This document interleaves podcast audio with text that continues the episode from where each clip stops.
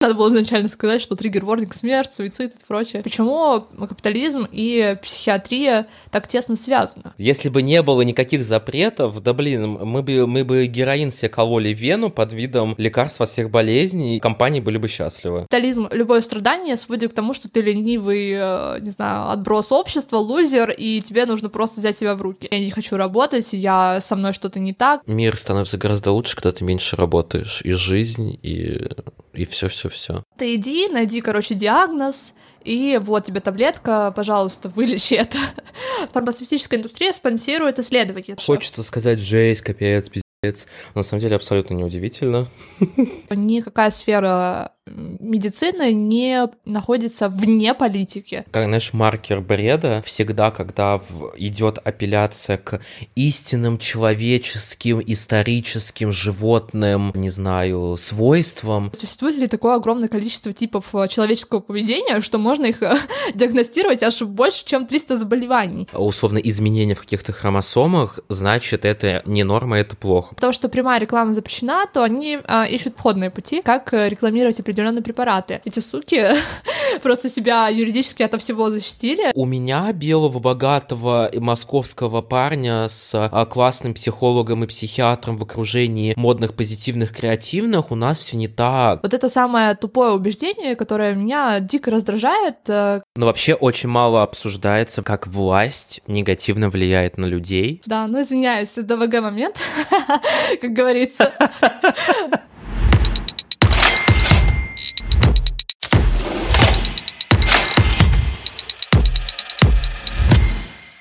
Всем привет! Это подкаст «Жертвы капитализма», где я, Эля, и мой сведущий Даян обсуждаем экономику и иронизируем над реалиями жизни в позднем капитализме. Наш подкаст абсолютно бесплатен и требует много вложений временных, так и финансовых, поэтому мы были бы очень рады, если вы сможете нас поддержать пятью звездочками и отзывами на тех платформах, на которых вы слушаете. А мы переходим к теме. Сегодня мы поговорим про психиатрию, ментальные расстройства и, о как неожиданно, связи с это, э, этой сферой с капитализмом. Как говорится, sad, depressed, but well dressed, или my, как это, my anxiety из uh, что-то там это, but my что-то там iconic.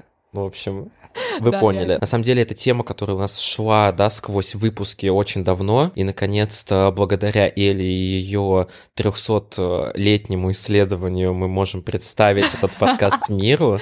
Вот сейчас Элли чуть подробнее скажет, какие тезисы, основных три тезиса, которые мы хотим обсудить, но мне кажется, это просто пиздец интересно и важно, поэтому, Эля, тебе слово. Прежде чем мы начнем, хочется вам сказать о том, что для создания этого эпизода понадобилось очень-очень много времени и действительно очень много ресурсов, поэтому обязательно ставьте нам отзывы и звездочки, это очень нам помогает э, как-то мотивировать себя продолжать делать э, бесплатный контент, абсолютно бесплатный контент. И, в общем, э, возвращаясь к теме, мы сегодня поговорим про аспект ментального здоровья, который, к сожалению, по моим ощущениям, не особо обсуждается практически нигде. В частности, не только в русскоязычном пространстве, но даже в англоязычном пространстве это довольно-таки редкая тема, и она не мейнстримная, так что этот материал, который мы сегодня будем обсуждать, э, это вообще реально эксклюзив. Э, очень редко где можно встретить его обсуждение в таком формате. А о чем будем конкретно говорить, это о том, что капитализм вообще проник в сферу медицинскую, а именно сферу психиатрии, сферу фармацевтики, и как э, ментальное здоровье связано, в принципе, с капитализмом, э, как он влияет на то, как нас диагностируют, какие медикаменты нам приписывают, в принципе, как нас лечат. И, в частности, мы поговорим про гипермедикализацию общества и патологизацию всего больше и большего количества аспектов человеческого страдания, увеличение количества диагнозов, черт, симптомов, симптомов, которые медикализируются, да, против которых, э, скажем так, прописываются медикаменты. Какие есть у этого всего негативные стороны, и мы все, все в этом выпуске будет основано на исследованиях научных, все абсолютно референсы будут в описании, и если вы, допустим, психиатр или психотерапевт, или у вас есть ментальное заболевание, действительно пойти и ознакомиться с первоисточниками, которые все будут указаны в описании, и все они есть в открытом доступе на самом деле. А, да, и я чуть попозже про это поговорю. Это несколько еще аспектов, которые мы обсудим, это, конечно же, фарминдустрию и, в принципе, все интересные реальные истории, которые с этим связаны, которые немножко такие взрывные взрыва, взрывоопасные. Поэтому этот выпуск, возможно, изменит вообще ваше отношение ко всему. Да, есть такая вот опасность. Мне нравится, как ты используешь кликбейт на капиталистически бесплатно а, изменит ваше отношение к этому миру. Но вообще-то это реально бесплатно. Я действительно потратила, мне кажется, ну, недели две именно вот чисто рабочего времени. Если вот, допустим, посчитать все часы, которые мне ушли для того, чтобы прочитать, простите, две книги, я никогда не готовилась так хорошо к подкасту, потому что я чувствую свою очень большую ответственность вообще говорить об этом. Сначала э, началась история с того, что я послушала подкаст Disorderland, причем два раза я его послушала. 10 часов умножьте на 2, 20 часов я послушала Еще сколько подкаст. мы срались по поводу этой темы. Да, плюс умножьте на часы срача с Даяном. Да. Как работа. Да, да, да. Причем Слушай, Потом... я вообще, не, я вообще не завидую людям, которые работают с Элей, потому что с ней ссориться, она такая вообще жесткая тетка. Она все найдет и докажет. Да, да, да. Опровергнет. Так еще и такой тон, знаешь, с тобой общаешься в обычной жизни, там, ну, сю-сю-сю, му-сю-сю, зайка, котенок, а тут почитай. А, ты как, ты, ты когда последний раз ты когда последний раз книжку вообще открывал? Тво твои чувства... Что за приколы такие, что ты там не читаешь? Твои чувства никого не волнуют в данном контексте. Да, реально.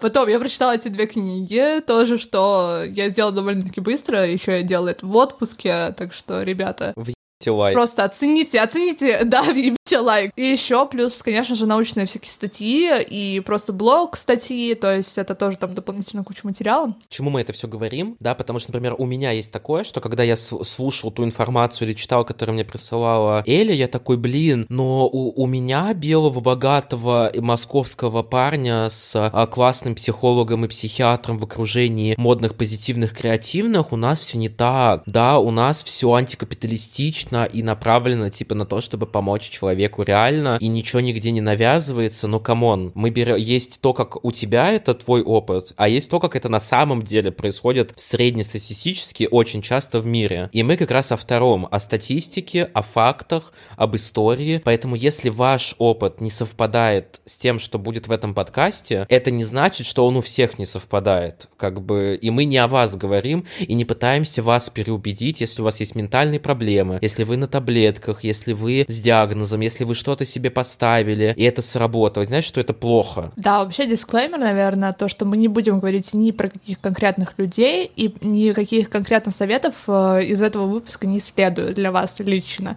То есть э, мы говорим о социальных аспектах э, всей этой сферы на таком абстрактном уровне, то есть обсуждение идей, дискуссий, возможно, даже каких-то радикальных взглядов на все это, просто как э, скажем, мысленное, умственное упражнение, нежели чем как какой-то, э, знаешь, прийти к какому-то конкретному выводу и дать какой-то конкретный совет. Мне кажется, что вообще всегда опасно, когда вам в подобных форматах дают какой-то совет, а, и, к сожалению, очень часто люди следуют советам, которые они получают в такой вот простой форме, просто потому что у них нет ресурса пойти изучить первоисточники. Все те первоисточники, которые указаны в эпизоде, ну, для того, чтобы изучить, понадобится как минимум пару месяцев, на самом деле, для некоторых людей, особенно которые, знаешь, там работают, или у них там ментальное расстройство, им тяжело это все читать, еще это все на английском абсолютно, то есть на русском этого практически практически ничего нет. Действительно, очень э, ответственный выпуск, потому что э, очень много кто может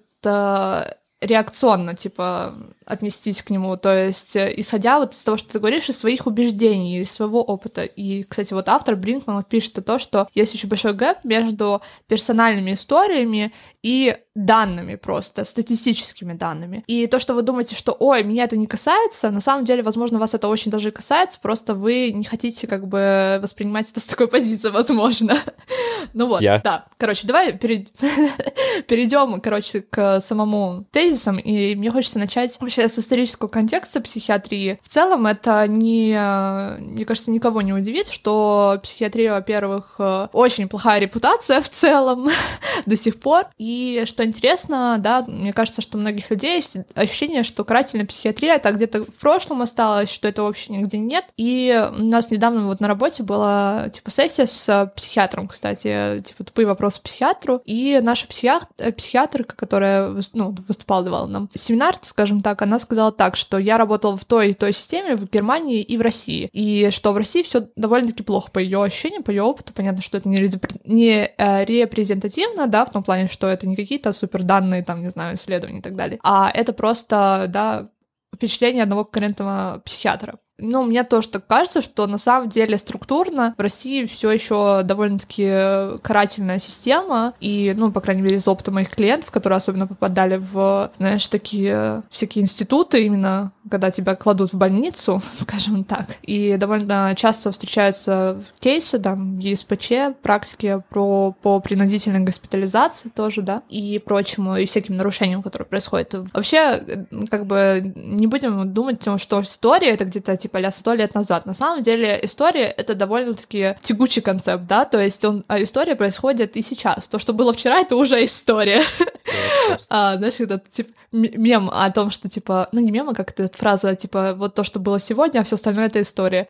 И, ну, буквально в 21 году, насколько я помню, допустим, транссексуальность убрали из диагнозов, да, там остались какие-то все равно типы расстройств, но, тем не менее, как бы транссексуальность убрали довольно-таки недавно из МКБ, из DSM, да? DSM — это американский мануал. Гомосексуальность, например, убрали из МКБ только в 91 году. То есть 91 год был не так давно, как бы это ни казалось, что это было как-то там 500 лет назад. Нет, это было 30 лет назад. Да, в целом хотел сказать, что психиатрия такая же область медицинской, около медицинской истории, как и, не знаю, просто терапии, как и косметологии и так далее. И в целом то, что считалось нормой и истиной и подтверждалось кучей исследований 30 лет назад, 10 лет назад, оно может на 180 градусов поменяться сегодня, завтра, через полгода, потому что будут новые исследования. И надо держать это в голове. То есть нам кажется, что сейчас самые прогрессивные знания, и мы до достигли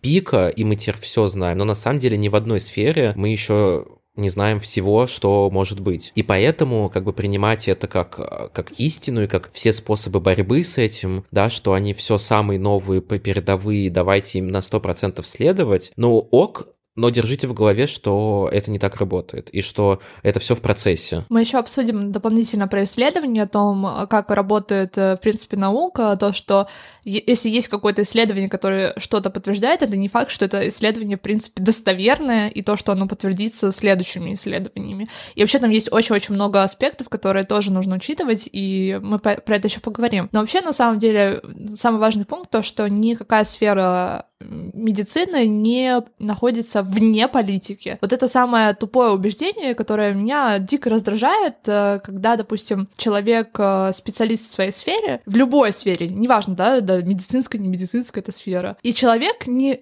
абсолютно не может воспринимать свою сферу критически. Я уважаю только тех людей, которые воспринимают свою специализацию всегда критически, понимаю, что она также находится внутри определенной политики и определенной идеологии, потому что это очень важно важно осознавать, потому что без этого компонента не можешь воспринимать критично самые важные на самом деле пункты. И очень многих людей ощущение, что психиатрия это что-то вот это супер объективное, это вне политики, что капитализм это никак не влияет, то, что ну, с чего мы начали, собственно. Но на самом деле это абсолютно не так, и не только капитализм, это в том числе и патриархат, гомофобия и прочее, прочее. Те представления, которые есть в обществе, они очень сильно влияют на то, как складывается в целом вся индустрия. И вот мне хочется немножко поговорить про то, что как вообще э, про историю неолиберализма и как она, а, скажем, фактически связано с изменениями, которые происходили в психиатрии. И как многим, не знаю, многим ли это известно, вот тебя спрошу, Даян, ты знаешь, когда вообще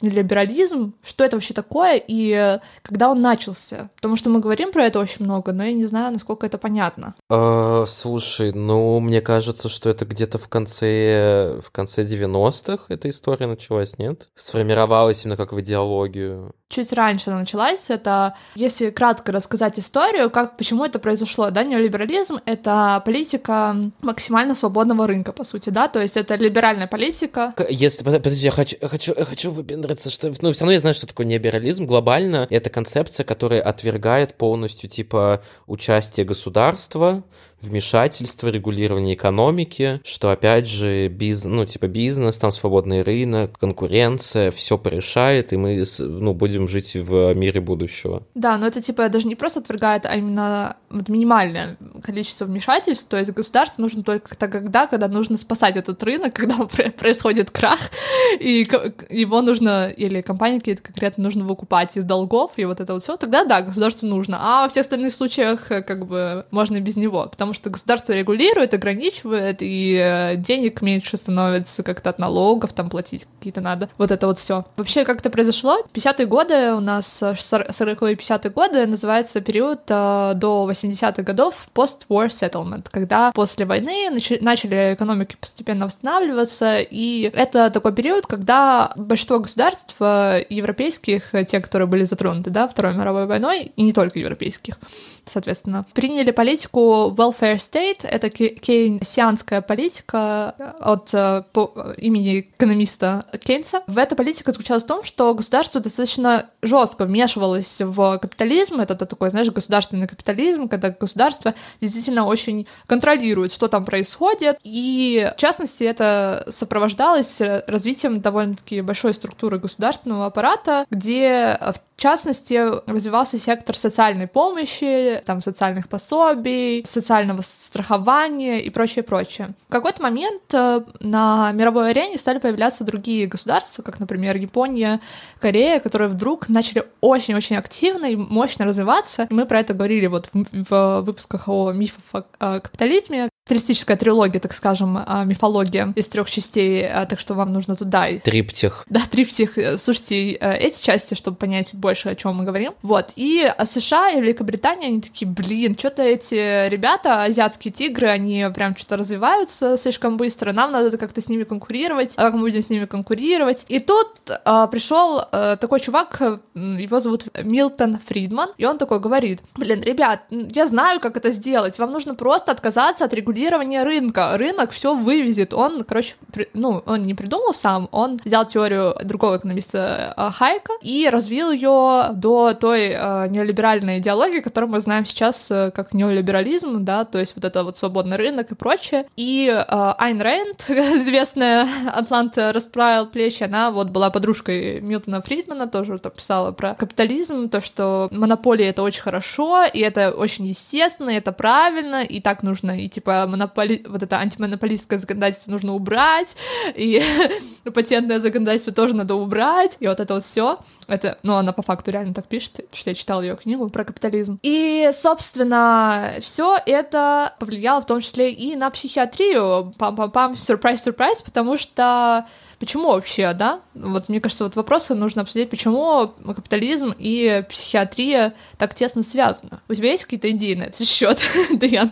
А, потому что... Потому что так можно продавать таблетки, так можно продавать услуги, так можно продавать концепцию того, что... Ну, подожди, еще таблеток... У нас таблеток еще а... нет. У нас... Ну как, они уже, они, они уже появились. 50-й год. Если ты не вписываешься в концепцию нормального, успешного, здорового человека, значит, скорее всего, ты какой-то бракованный, не такой. Тебе нужно больше стараться, больше работать над собой, становиться лучшей версией себя. Да, окей, ты можешь поменять работу, ты можешь заняться спортом, но надо еще над башкой поработать. А если ты испытываешь чувства на фоне экономического, социального, культурного контекста, ты под гнетом гомофобии, сексизма и так далее, проблема не, не, в, не в обществе, не проблема не в экономической системе, не в идеале, проблема в тебе, меняйся. Ну вот да, то, что Маргарет Тэтчер сказала, типа, что общество не существует, то существуют конкретные индивиды. То есть почему неолиберализму очень важна та психиатрическая и психологическая картина, которая у нас есть сейчас, потому что через нее э, функционирует э, диалогия, то есть э, мы можем посмотреть на то, кто патологизирован, патологизирован в том плане, что является диагнозом, потому что очень многим людям не будет комфортно слышать это, но если у вас, как бы, если у кого-то есть какой-то диагноз, неважно, соматический, психиатрический, то это патология, потому что мы просто потом еще поговорим, что вообще такое ментальное расстройство, например, да, потому что тоже очень-очень сложный вопрос, на который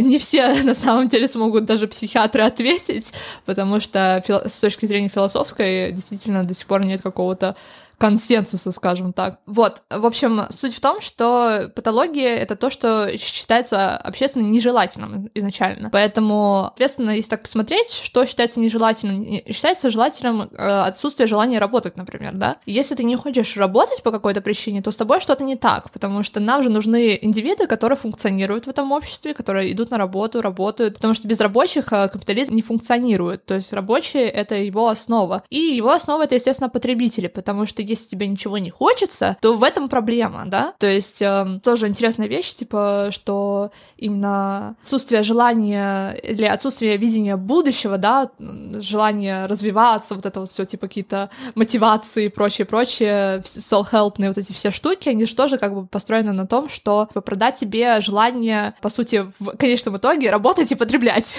Да, но опять же хочу чуть-чуть защиту, ну не в защиту, например, у меня был, слава богу, опыт немного другой. То есть, опять же, я просто хочу сказать, что это не, не у всех, окей, ну ладно, можем это выразить, короче, просто тебе говорю, что у меня наоборот, то, что я говорил свои капиталистические ценности, да, мне такие, типа, да я, ну как бы это не ок. Типа то, что ты хочешь стать успешным, богатым, эффективным, много работать э, и так далее, типа, забей. И теперь то, что я не хочу работать, Это наоборот.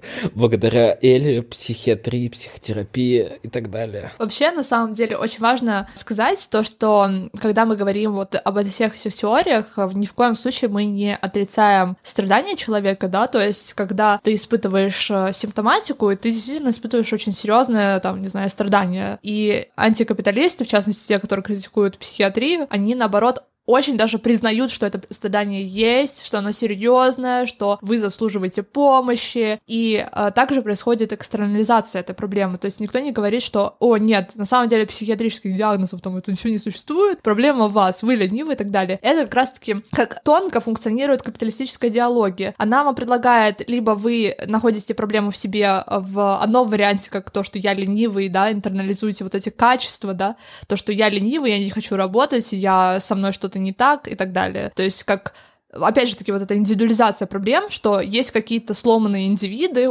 грубо говоря, да, и страдание это ненормально, и то, что я страдаю, я просто, не знаю, какой-то такой, секой-секой, ну, вообще, вот эти все сет всяких э, мыслей, которые, да, капитализм тоже формирует. И с другой стороны, он говорит, что, ну, окей, типа, ты иди, найди, короче, диагноз, и вот тебе таблетка, пожалуйста, вылечи это.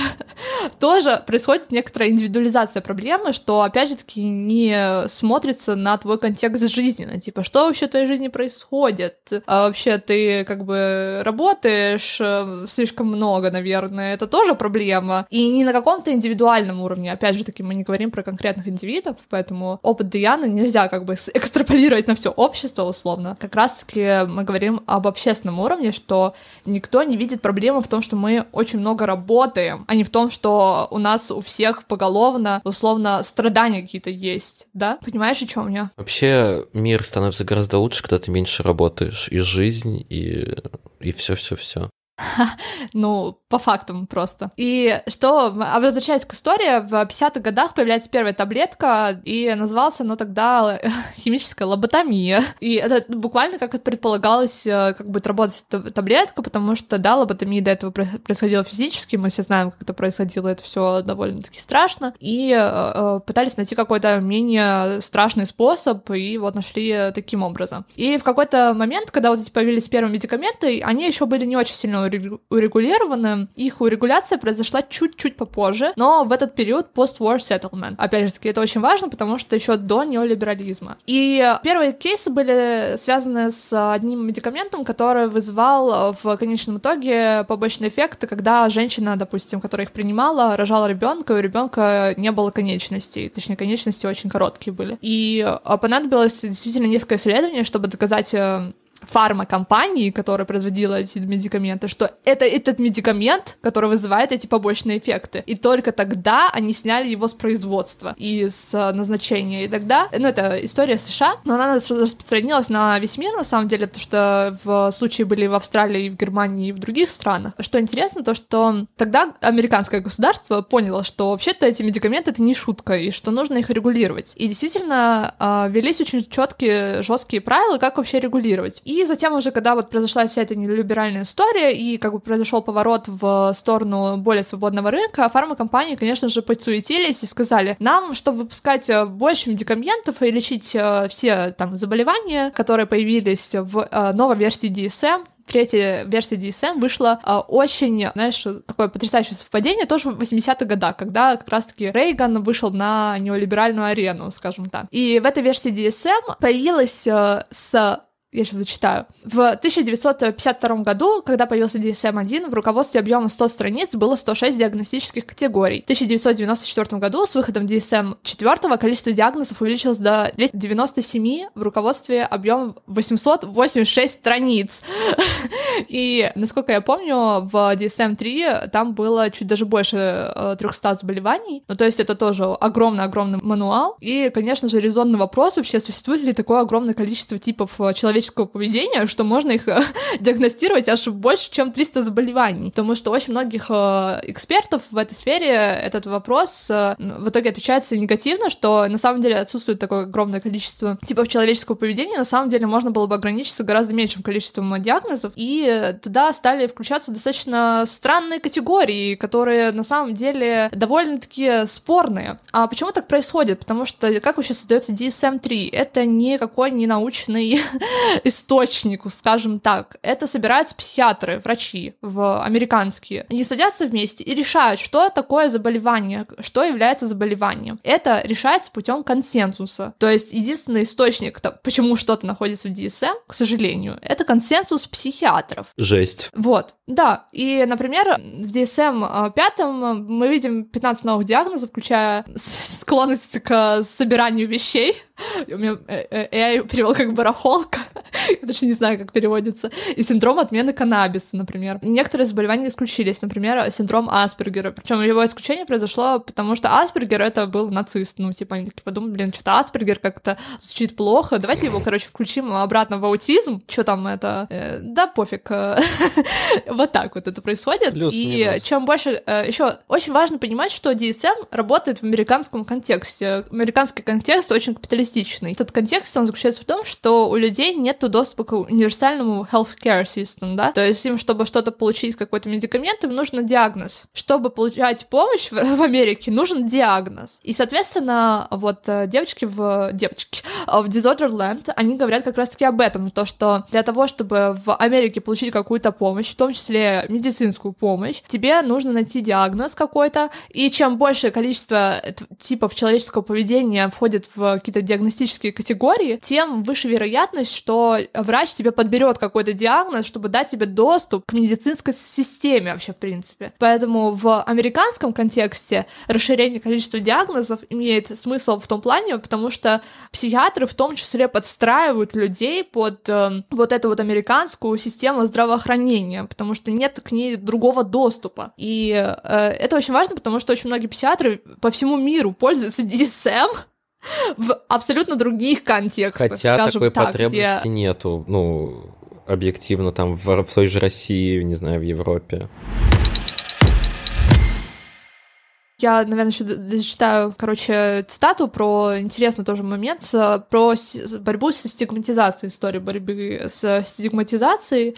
И вообще первые кампании по борьбе с стигматизацией психического здоровья, которые в значительной степени финансировались и продвигались фармацевтической промышленностью, рекламировали положительные образы психиатрических препаратов наряду с биологическим пониманием эмоционального расстройства. Под видом борьбы с общественной стигмой эти компании побуждали людей искать биологические решения для лечения депрессии. Используя биологические идеи, чтобы сделать свои таблетки более привлекательным вариантом, фармацевтические компании нашли не только мощный способ увеличить продажи, но и мощный нарратив, привлекательный для всего более материалистичного населения. Акты потребления больше не ограничивались улучшением вашей внешней жизни и имиджа, теперь они рекламировались как изменение и улучшение самой динамики вашего глубинного «я». Тоже такой интересный аспект про влияние неолиберализма и рекламу, и, в принципе, да, имидж и образ потребления медикаментов, потому что, по сути, как бы по, по сути, э, если вам прописывают как бы медикамент, то это приводит к потреблению, да, как акту потребления. Это не говорит о том, что да, это все автоматически плохо, но это тоже очень важно учитывать, потому что у фармкомпаний, как у любых компаний в капиталистической системе, особенно таких гигантов, как, допустим, Pfizer, AstraZeneca, там, не знаю, или как там, L, что-то так называется, у них есть главная, как бы, цель — это профит.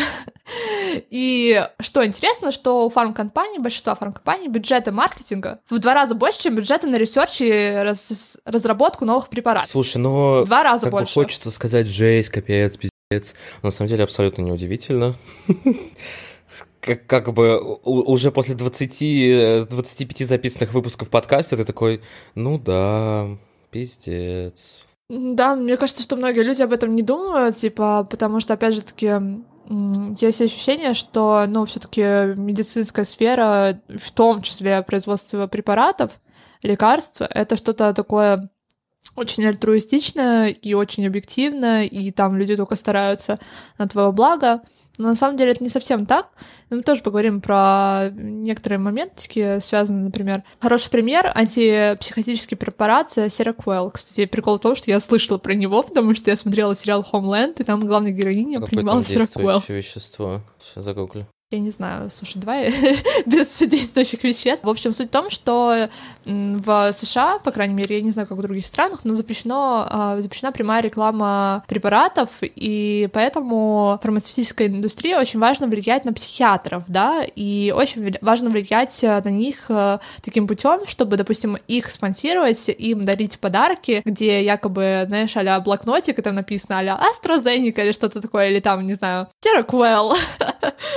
звать их на какие-нибудь мероприятия в жарких странах. Да, ну, в общем, а, из-за того, что прямая реклама запрещена, то они а, ищут входные пути, как э, рекламировать определенные препараты. И, например, AstraZeneca рекламировала Seroquel как изначально превосходящий существующий препарат-конкурент, а галоперидол, хотя AstraZeneca знала, что после года приема Seroquel у пациента больше рецидивов и хуже оценки по различным шкалам симптомов, чем у пациентов, принимавших галоперидол. Также они набирали в среднем э, какое-то там количество килограммов писа, что повышало риск развития диабета. Вот вопрос, как может существовать мир, где государство не регулирует, и все будут счастливы? Если бы не было никаких запретов, да блин, мы бы, мы бы героин себе кололи вену под видом лекарства всех болезней, и все были бы счастливы, и компании были бы счастливы. Да, я прислала цитату, я даже не уверена, есть ли она у меня сейчас э, здесь в, моем, в моих заметках. Э, в, рам в рамках рыночной версии социальной реальности индивид понимается как единственная жизнеспособная единица заботы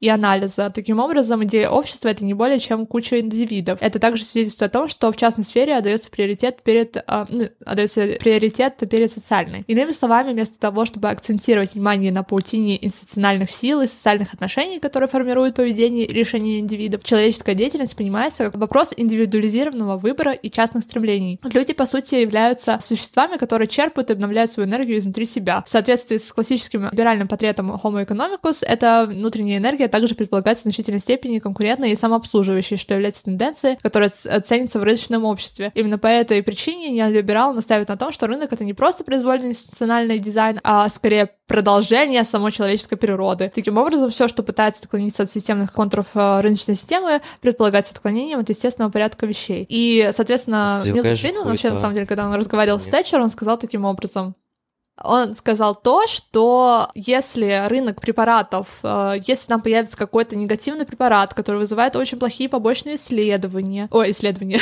побочные эффекты, то рынок уберет этот препарат тут же, потому что а, рынок всегда ориентируется только на самые качественные препараты, на самые помогающие препараты. Поэтому регулировать рынок это плохо, потому что это э, снизит скорость рынка и его способность к возобновлению, и его способность самостоятельно фильтровать э, всю вот эту информацию. И это привело к тому, что в 80-е годы, вот это то, что мы говорили, сначала регулирование повысилось, когда все поняли, что если мы не регулируем, то появляются препараты, которые вызывают жесткие побочные эффекты, еще там компании не хотят это признавать и выплачивать компенсации за то, что эти эффекты происходили. И к тому же после этого произошла дерегуляция регуляция рынка, в том числе химических препаратов. Еще, мне кажется, вот, как, знаешь, маркер бреда всегда, когда идет апелляция к истинным человеческим, историческим, животным, не знаю, свойствам, да, что человеку свойственно, не знаю, а человеку свойствен инстинкт самосохранения, и значит, он и сам отрегулирует сферу лекарств и так далее. Ну, типа, что это биологически заложено. Да, если бы нам был бы свойствен действительно эффект самосохранения, то когда бы мы видели в списке побочных эффектов смерть, часто фигурирует смерть в списке побочных эффектов для пси- психиатрических э, препаратов. Я считаю, это должно выноситься не как побочный эффект, а как, ну, типа, с чем помогают вот эти таблетки. И что интересно, опять же, мы прям идем а, об, уже обратно, знаешь, в эту сферу. Это я следующий хотела пункт обсудить, ну ладно. В общем, а, про, про смерть, триггер ворнинг. Надо было изначально сказать, что триггер ворнинг смерть, суицид и прочее. А, вообще, а, был период, когда антидепрессанты приписывали в том числе детям, и со временем выяснилось, что у детей из-за того, что, ну, возрастные тоже моменты очень сильно влияют, э, особенно, да, в таких случаях, когда принимаются такие препараты, оказалось, что антидепрессанты процентов вызывает у детей э, суицидальные мысли гораздо чаще, чем э, у взрослых. Там есть очень большое количество исследований насчет приема антидепрессантов и связи с э, суицидальными там мыслями или усилением депрессивных эпизодов и вот эти вот взаимосвязи. И это, опять же, таки самое страшное, что это выясняется после, да? То есть нужно протестировать какое-то количество людей, условно, изначально, да, для того, чтобы выпустить препарат на рынок, а происходят вот эти trials. И то страшно в деурегулированной экономики, что количество этих trials может быть 2-3 за 2-3 месяца, и этого достаточно для того, чтобы выпустить препарат на масштабный рынок. И при этом э, у компании может быть 10 э, или, там, не знаю, 20 негативных trials, которые показывают, что препарат работает не лучше, чем плацебо. При том, что у плацебо нет побочных эффектов, у препарата определенно есть побочный эффект. Естественно, не защищая себя от всех возможных рисков, они э, все будут прописывать абсолютно все, будут э, все, что возможно в, значит, э, в вот этой бумажке, которая там прилагается к препарату. И вы, когда принимаете препарат, вы принимаете себя этот риск. И я считаю, что с точки зрения юридической так не должно быть, что есть какие-то риски, такие как смерти, допустим, которые не должны быть внесены в, знаешь, как исключение из ответственности ответственности, скажем так. Если это на массовом масштабе выявляется, то я считаю, что у людей должна быть э, возможность обратиться в суд и искать этой компании миллиарды долларов, потому что эти суки просто себя юридически ото всего защитили, естественно, потому что право в том числе работает на оно работает на как бы интересы капитализма, естественно, капиталистическое это право. Давай еще вернемся, короче, обратно к теме. Поэтому я и сказала, что у нас выпуск будет на два часа, потому что, ну, тут очень-очень много нюансов, и очень хочется всех их обговорить. И второй момент, мне хочется обговорить вообще про культурный социальный контекст, вообще, что считается в обществе нормальным и ненормальным, да. И я хочу начать э, с философской такой основы, которую очень важно понять, которая на самом деле касается не только ментальных расстройств, но в целом вообще очень многих аспектов. Что такое биосенсуализм и что такое социальный конструктивизм, да?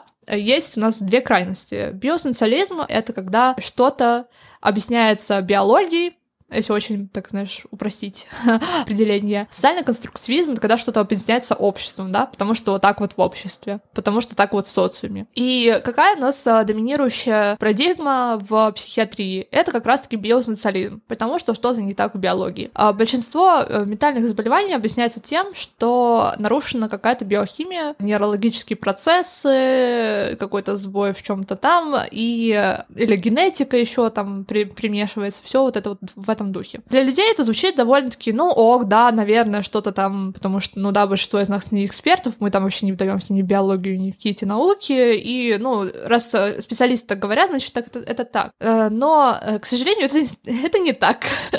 А, извини, а ты мне говорила про это, да, что, э, типа, в России часто биологическое объяснение, но на самом деле это уже не актуальная история.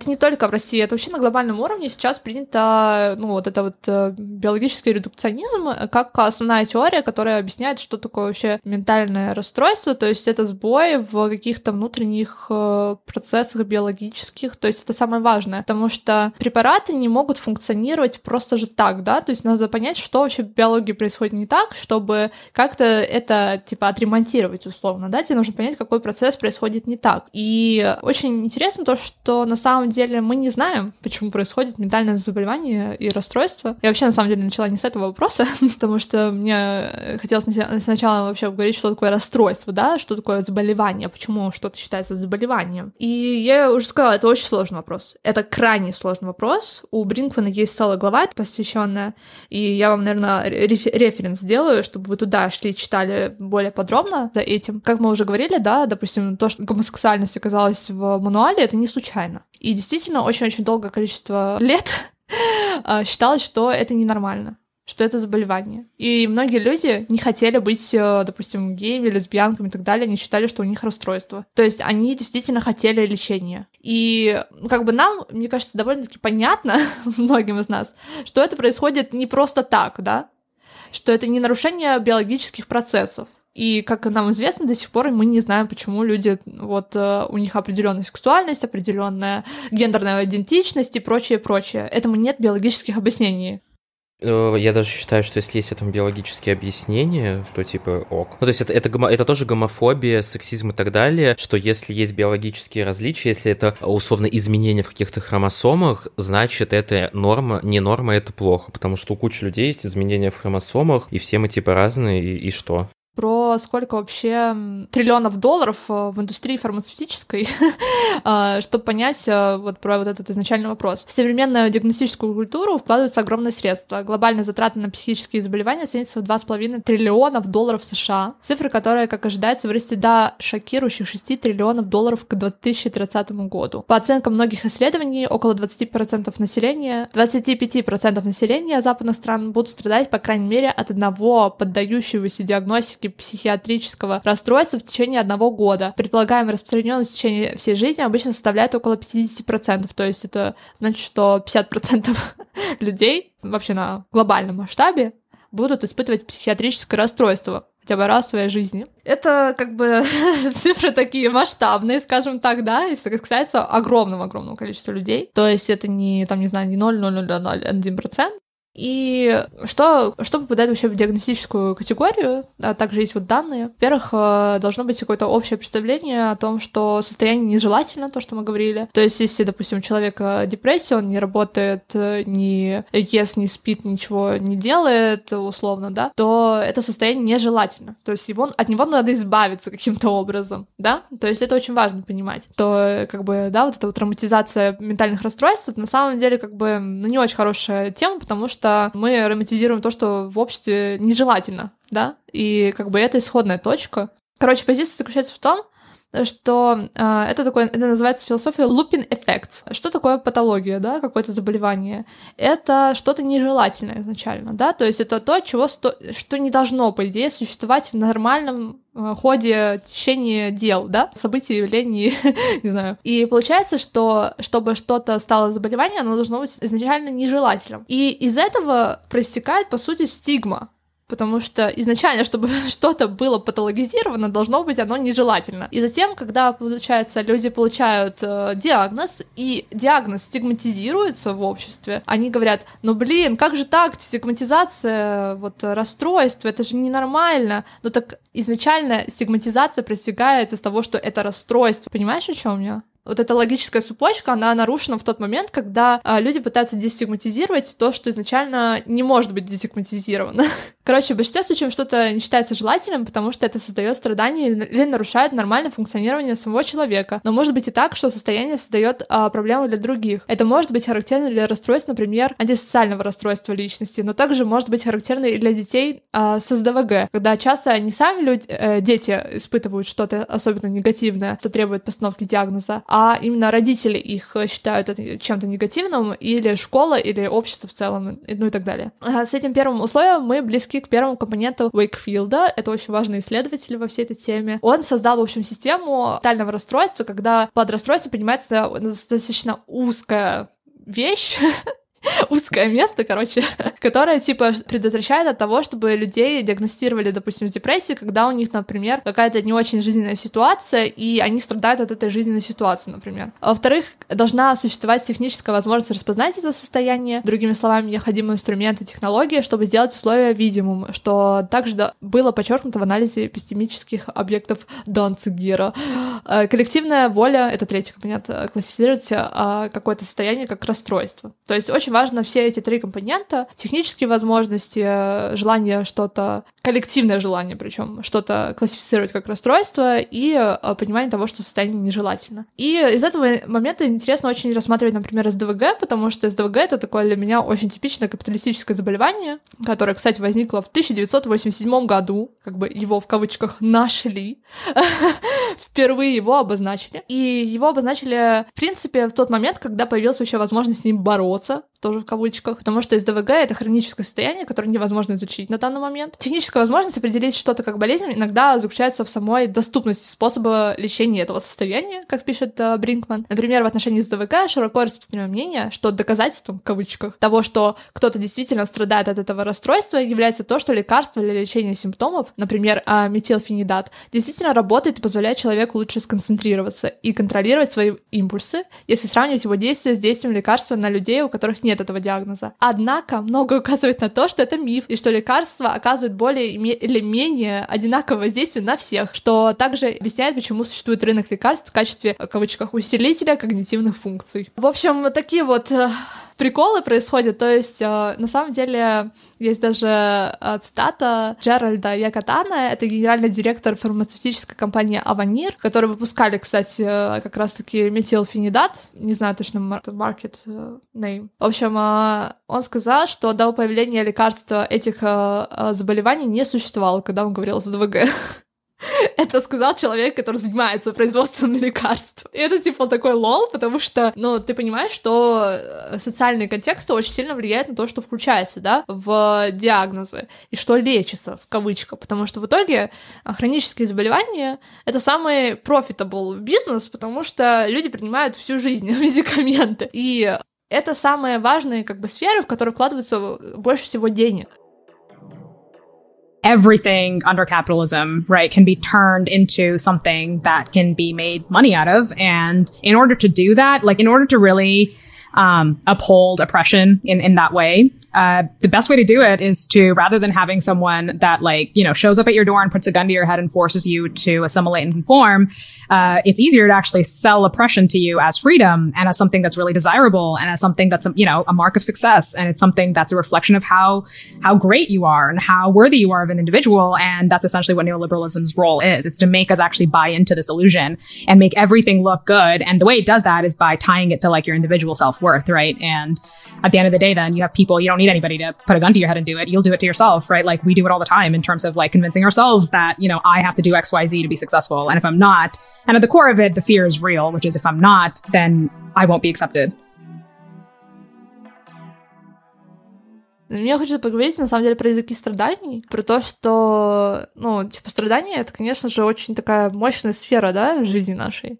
Это очень важная сфера жизни нашей в том числе. И есть такая тенденция, что, типа, сводятся все языки страданий к биомедицинскому языку страданий, когда мы описываем что-то в просто в диагнозах, да. Это не очень хорошая тема, потому что когда все сводится к какому-то одному языку страдания, все как бы, знаешь, вот это просто парадигма, линза, скажем, да, а, сводится к какому-то одному конкретному источнику, да, потому что биомедицинское язык страдания предполагает, что что-то нарушено в биохимических процессах, да, или внутри человека, в общем, да, в его биологии. И нам очень важно иметь разные языки страдания для того, чтобы, в частности, не гипермедикализировать общество, не овердиагностировать всех абсолютно с э, какими-то ментальными расстройствами, потому что мы страдаем. А как бы это нормальная тема человеческого существования, что мы страдаем, да, в той или иной момент нашей жизни. Как раз-таки есть пару языков, э, например, религиозный, экзистенциальный, моральный, политический. И религиозный, понятно, он немножко уже утратил свое, да, значение в современном обществе, хотя на самом деле это не совсем так, это мы просто оцениваем с позиции западного общества. На самом деле Брингам пишет о том, что биомедицинский язык страдания составляет только 15% э, как бы всего вот этого объема лингвистического, как бы если мы рассматриваем глобально. То есть очень многие люди все-таки прибегают к другим языкам страдания, а, но как бы Запад, он как бы имеет такую черту а, пытаться расширяться во всех возможных и невозможных вариантах на, на другие полуш... полушария, хотел сказать, на другие континенты, да, континенты, континент, континент Запад.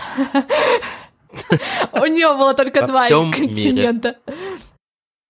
Вообще, мне очень типа, понравился его пример там один, потому что, допустим, человек, который совершил преступление какое-то насильственное, когда он испытывает за это вину и испытывает, ну, очень негативные чувства из-за того, что он это сделал. Нам, как общество, очень выгодно, чтобы человек испытывал эти негативные чувства, да? Ты же согласишься со мной, что даже если это будет очень крайне негативное чувство, человек, который совершил насильственное да. преступление, допустим, да? Прикол психиатрии современно в том, что она построена на симптоматике. То есть эм, тут, есть такой парадокс, э, который заключается в том, что что такое психиатрическое расстройство? Это набор симптомов. То есть, когда в чек-листе проставлены все галочки, у тебя есть заболевание. Заболевание — это совокупность симптомов, а совокупность симптомов — это заболевание. И получается так, что э, когда ты приходишь к врачу, то он ставит тебе заболевание не на основе биомедицинского теста, типа анализ крови, да, Тебе же не делают никаких тестов для того, чтобы понять, какое у тебя заболевание. Тебя просто спрашивают, тебя слушают. И это очень важный поинт, чтобы понять, что, что значит, э, что у психиатрии нет э, биологической обоснованности когда мы приходим к психиатру, он не может сделать никакой тест. И в частности, даже это очень негативно, негативный симптом, когда психиатр тебе, допустим, говорит, что на вам нужно сделать скан мозга, чтобы понять, какое у вас расстройство. Как э, известный там американский психиатр, который лечит всех знаменитостей. Но в идеале, чтобы это выглядело так, ты приходишь к психиатру, он тебе назначает как минимум, ну просто советует, значит, прежде чем начать пить какие-то таблетки и ставить какие-то диагнозы, сдать щитовидка, там, не знаю, общий анализ крови, ну чтобы посмотреть, нет ли у тебя очевидных биологических отклонений. Может, это, может, ты спать хочешь, потому что у тебя, не знаю, ты женщина, тебе железа не хватает, а не потому что у тебя депрессия. Ну, что-то... Может, ты женщина? Да просто у мужчин... Тебе нужно сделать тест на женщину. Но у мужчин же редко бывает недостаток железа. Анемия. Анемия, да. Хотела э, начать с того, что про тесты именно для психиатрических расстройств, но ты правильно, по заметил, то, что происходит довольно часто overshadowing называется, когда твои э, симптомы определяются как психиатрического характера, хотя на самом деле они имеют соматический характер, а потому что не всегда есть у медицинской системы ресурсы для того, чтобы сдать тесты, в частности, да. И в России, на самом деле, это тоже заметно, что, ну, зачастую ты же идешь к платному психиатру, а не, ну, если ты имеешь деньги, ресурсы, и зачастую ты идешь какой-нибудь инвитро, условно, или какую-то компанию, которая делает тесты платно. Ты не идешь в обычную городскую поликлинику все тесты там сдавать и ко всем врачам там ходить. И тоже важный момент понять, что не у всех людей есть такие ресурсы. if you're not sleep how instrumental sleep is towards like your physical well-being like sleep leads to like poor sleep leads to a ton of different issues i mean just if anyone's curious just google if you're not sleeping enough, just Google the, like the list of symptoms that you might be experiencing, and these are things basically almost directly caused by like life circumstances. Like very few times is it like medical intervention. It's like no, if you probably like worked a little bit less and like had less stress in your life, you would probably like have basically the cure that you need for most of these things. Yeah, absolutely. And then it goes into the larger conversation of like, who has the ability to rest, who has the luxury of rest. Right. And especially folks who work like multiple jobs, like I don't and and even thinking about the added layer of social media which we can talk about more, social media in itself is a full-time job. And Yeah. a lot of people um, underestimate that, but it's like a lot of the creators that we see, especially the marginalized creators, they're working like two to three jobs and then they're doing social media content. So it's like, yeah, you're not going to get a lot of sleep. And as a result of that, you know, your body is constantly weathering. you're Yeah. going to be exposed to all of these preventative, preventative diseases. Um, and then they'll blame it on things like food, like nicotine, like all of these other things, but we're not addressing the root cause, which is stress. And if we go a little bit deeper, Oh, yeah, it's capitalism. It's It is- capitalism. yeah, it's always just capitalism. That's just how we get to it.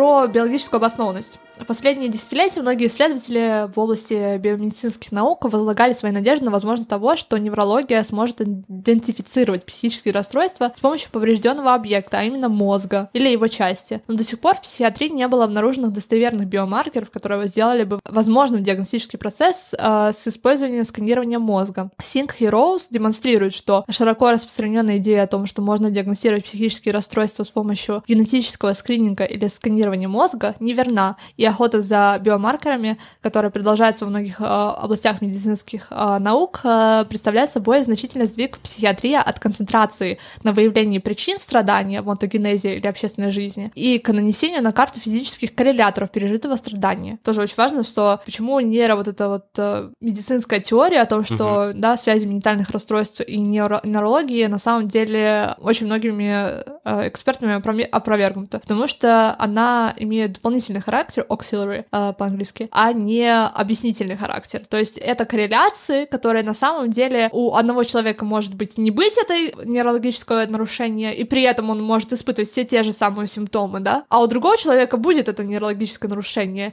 И это настолько комплексный процесс, это настолько много людей нужно тестировать, и то, даже если ты протестируешь 500 тысяч людей, все равно огромнейшая вероятность, что это рандомное совпадение, потому что ч- люди настолько комплексные, биологические, социальные существа, что нельзя сводить к чему-то одному, знаешь, типа, а вот одно конкретное генетическое нарушение, оно, значит, приводит вообще ко всем последствиям ментальных вот этих расстройств. Нет, такого не может быть. И на самом деле это довольно опасная теория, потому что уже у нас история огромная вот этой френологии Евгеники, когда люди пытались найти в черепах, значит, почему вот этот э, чувак, который Ламброс, да, э, который он пытался найти, значит, э, крим- криминалов через э, форму черепа, да, это на самом деле очень похожая теория, когда люди пытаются найти, значит, э, ген СДВГ, э, на самом деле, с точки зрения философии, или когда люди говорят, что ну, у людей с СДВГ чаще всего маленький, меньший объем мозга, чем у людей, у которых СДВГ нет. Это, ну, типа, это реальное исследование, что, типа, ученые нашли, что у людей с СДВГ чаще всего вот этот объем мозга снижен. Но как бы здесь не учитывается тот фактор, что обычно у людей, у которых, допустим, меньшее количество средств к существованию, объем мозга может быть снижен из-за того, что они просто постоянно находятся в стрессе, и стресс, в частности, влияет на то, какой у нас объем мозга, потому что это настолько мощный компонент э, вообще ну, нашего существования, что он вообще даже может повлиять на твою физиологическую, да, вот эту составляющую. В общем, э, много указывает на то, что поиски простых определяющих биомаркеров тщетны, поскольку э, как нейрологические, так и генетические предпосылки психических расстройств одновременно гораздо более сложны, гетерогенны и специфичны, чем предполагалось ранее. Синхи Роуз э, приводит к выводу, что информация, полученная только от би- биомаркеров, недостаточно для объяснения большей части раз- различий в наблюдаемом поведении. И знаешь, к чему это все веду? В российском дискурсе очень принята вот эта вот тема, что, ну, ментальное расстройство — это такое же абсолютно расстройство, как и соматическое. Это абсолютно одинаковые вещи. И это неспроста, так говорится, да? В этом есть причина. Люди пытаются бороться с стигматизацией, да, как мы сказали, что изначально. Во-первых, люди пытаются получить диагноз, потому что они хотят, чтобы их проблема оценивалась как серьезная, потому что капитализм, любое страдание сводит к тому, что ты ленивый, э, не знаю, отброс общества, лузер, и тебе нужно просто взять себя в руки. И они пытаются найти причину в других сферах, да, типа, да нет, я не ленивый, смотрите, у меня диагноз есть, это реальное заболевание. Мы абсолютно, типа, я думаю, что абсолютно-абсолютно согласны с тем, что э, абсолютно все симптомы, которые проявляются, абсолютно реальны и серьезны. Но при этом э, я не согласна все равно с тем, что это абсолютно равные понятия. Потому что, с одной стороны, мы пытаемся получить э, типа доступ к медицинской системе. Я понимаю, что с этой точки зрения мы должны рассматривать и психиатрические э, заболевания, и соматические заболевания как равные, как равный доступ к препаратам, равный доступ к медицинскому обслуживанию, к страховке и прочее. То есть вообще с этой стороны вопросов нет. Но есть вопрос э, с того, что как мы понимаем лечение в таком случае, потому что когда мы понимаем лечение а, равное, да, семантических расстройств и психиатрических расстройств, то получается таблетка может решить все, но это не так. Я думаю, что ты согласишься с этим тоже, что Максимально согласен, что конечно. Просто принимать препараты, не, ну, я, мне кажется, в большинстве случаев, это, конечно, не, я сейчас не могу это сказать, какое конкретное исследование это поддерживает, но это, скажем, мое мнение, я спекулирую, не поможет. Что это не волшебная какая-то таблетка, которая, да, там поможет вообще от всех э, возможных проблем и так далее. Это очень важный момент, потому что очень многим людям, поскольку не у всех есть средства и доступ к психотерапии, мы живем, опять же таки, в очень изолированном обществе, как, короче, мы как атомы, да, типа как отдельные какие-то сущности, да, которые которые не имеют комьюнити, не имеют друзей, партнеров, семьи и прочее. То есть мы вообще одинокие. Я? Ну, знаешь, типа, это же реально огромная-огромная проблема, что у большинства людей нет даже друзей. Типа, вообще никакого комьюнити нет. И мы чувствуем себя очень одиноко зачастую, и нам некому идти. Вчера, когда смотрела «Стражи Галактики», там просто очень много было вокруг комьюнити, семьи, дружбы, и на этих моментах, типа, прослезился.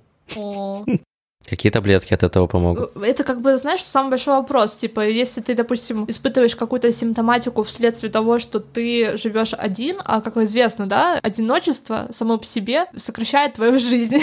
То есть э, оно влияет действительно на твое здоровье во всех аспектах. Хоть, хоть какие-то плюсы есть в одиночестве. Если бы оно еще продлевало жизнь, пиздец. Я, кстати, бы не удивилась, если бы было бы какое-то исследование, которое одиночество продлевает жизнь, знаешь, такое нелиберальное. Да, да. На самом деле вам не нужны друзья. Забудьте про эту идею, это только для слабаков. Да, да, да. Ну, ты, слушай, а так, а подожди, а, а, так неолиберализм и так продвигает, что а, сначала полюби себя, учись быть независимым, учись быть один, друзья все тебя предадут. Только люди, которые любят себя, смогут найти любовь. Да, Какой да, да. Полюбить себя, потом, потом, блядь, а можно я буду учиться любить себя, пока кто-то меня тоже любит? Ну, типа, это... Можно не любить себя и при этом быть любимым? Или это нет, это запрещено? Запрещено. Нет, хей хейтером себя нельзя быть любимым. Ну, в общем, суть в том, что, конечно, а, вот эти вот, да, э, социальные аспекты, то есть самый главный тейкаут из этого выпуска, не вообще не... Забудьте все, забудь, э, только вот примите этого внимания, что ваши социальные факторы, то есть та среда, в которой вы живете, ваши обстоятельства жизненные влияют на ваше ментальное здоровье в такой же мере, как э, и все физические процессы в, в вашем организме. И более того, до сих пор нет конкретного четкого доказательства, допустим, когда речь идет о депрессии, там же много вот этих исследование о том, что, ой, ну, депрессия — это когда серотонина там что-то нарушено с э, этим нейромедиатором, или что-то, о, нет, а там с дофамином что-то нарушено. И у всех людей по-разному, действительно. У всех разные нарушения, потому что, естественно, когда у нас есть какая-то, а, да, реальность, э, пси психическая реальность, она не может существовать вне контекста материальной реальности, то есть то, что происходит на физическом уровне. Но, опять же, не показано точной ссылки, скажем так, или точной, точного доказательства того, что что именно физиологические аспекты влияют на возникновение психической реальности. Или же эта психическая реальность создает ту материальную основу, которая вот, да, есть у человека, то, что определяют ученые вот этих исследований. И у большинства ментальных расстройств э, нет никакой биологической основы, то есть, ну, ученые говорят, что ну, мы не знаем, почему так происходит, ну, вот так вот происходит. Что такое заболевание? Ну, это симптомы. А, сим... а что такое симптомы? Это заболевание. Ну, то есть вот этот э, лупинг-эффект происходит, когда, допустим, мы можем, допустим, определить, что такое рак, скажем так, не называя это раком, потому что есть э, какие-то определенные показатели биомаркеры, да, и даже бы если оно называлось как-то по-другому, все равно мы сказали, ну вот, это вот оно, потому что есть какие-то там биомаркеры, и это прям точно можно определить довольно-таки. В то время как с психическими заболеваниями это не так, поэтому это приводит к такой системе, что ты можешь пойти, да, действительно, к нескольким психиатрам, они тебе все разные диагнозы поставят, потому что не всегда бывает это так однозначно. Да, еще набор диаг... набор симптомов может э, означать разные диагнозы. Да одинаковый, ну, похожий. Знаешь еще что? Ну, вот это тоже интересная тема с постановкой диагнозов. Э, я хочу, наверное, свою историю рассказать, потому что я столкнулась э, с психиатрией с негативной стороны. Я вообще не знал, что ты сталкивалась с психиатрией когда-то. Я была у психиатра, у меня был диагноз поставлен, и эта история была такая. Ты чё, ебанутая?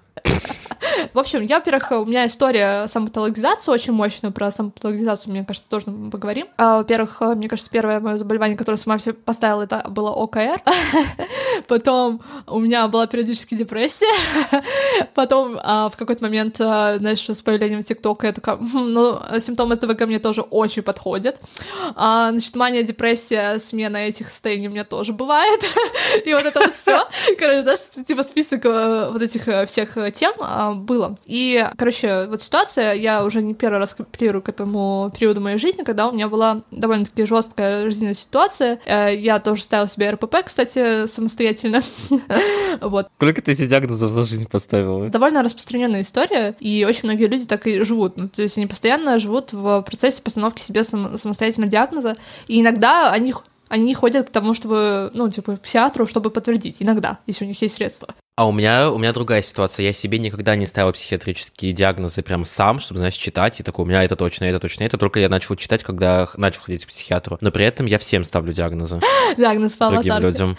Да. Да, да, да. Кстати, ну вот про, про историю. Я была в ситуации, можно сказать, насилия. Типа, да, чтобы показать э, серьезность, да, ситуации. В общем, в какой-то момент э, человек, который, в общем-то, был, применял насилие ко мне, он сказал, что со мной что-то не так, потому что я реву постоянно, потому что euh, у меня, не знаю, я есть не хочу, то у меня какие-то, не знаю, депрессивные настроения, эпизоды, что со мной что-то не так, и типа, что мне нужно пойти к психиатру. В общем, меня привели к психиатру, по сути, ну не то чтобы против моей воли, ну окей, типа, но не то чтобы я как бы самостоятельно инициировала этот процесс. Психиатр был довольно типичный, мне кажется, и мне кажется, вот это показатель довольно типичный. Это было госучреждение нет, или, нет, это или... платный? Это было довольно-таки, знаешь, мне кажется, довольно показательный тип психиатрического приема, когда тебя ставят диагноз довольно быстро быстро.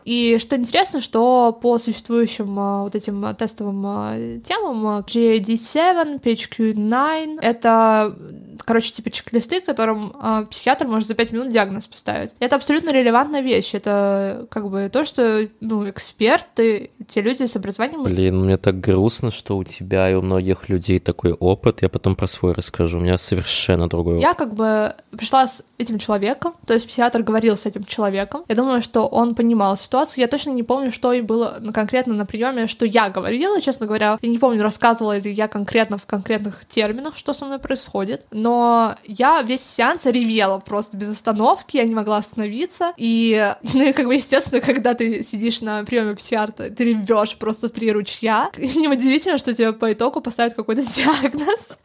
В общем, он меня спрашивал довольно конкретно, это я помню, по симптоматике. И что-то я отвечала да, нет, да, нет и так далее. Ну, короче, какое-то количество галочек у меня набралось там.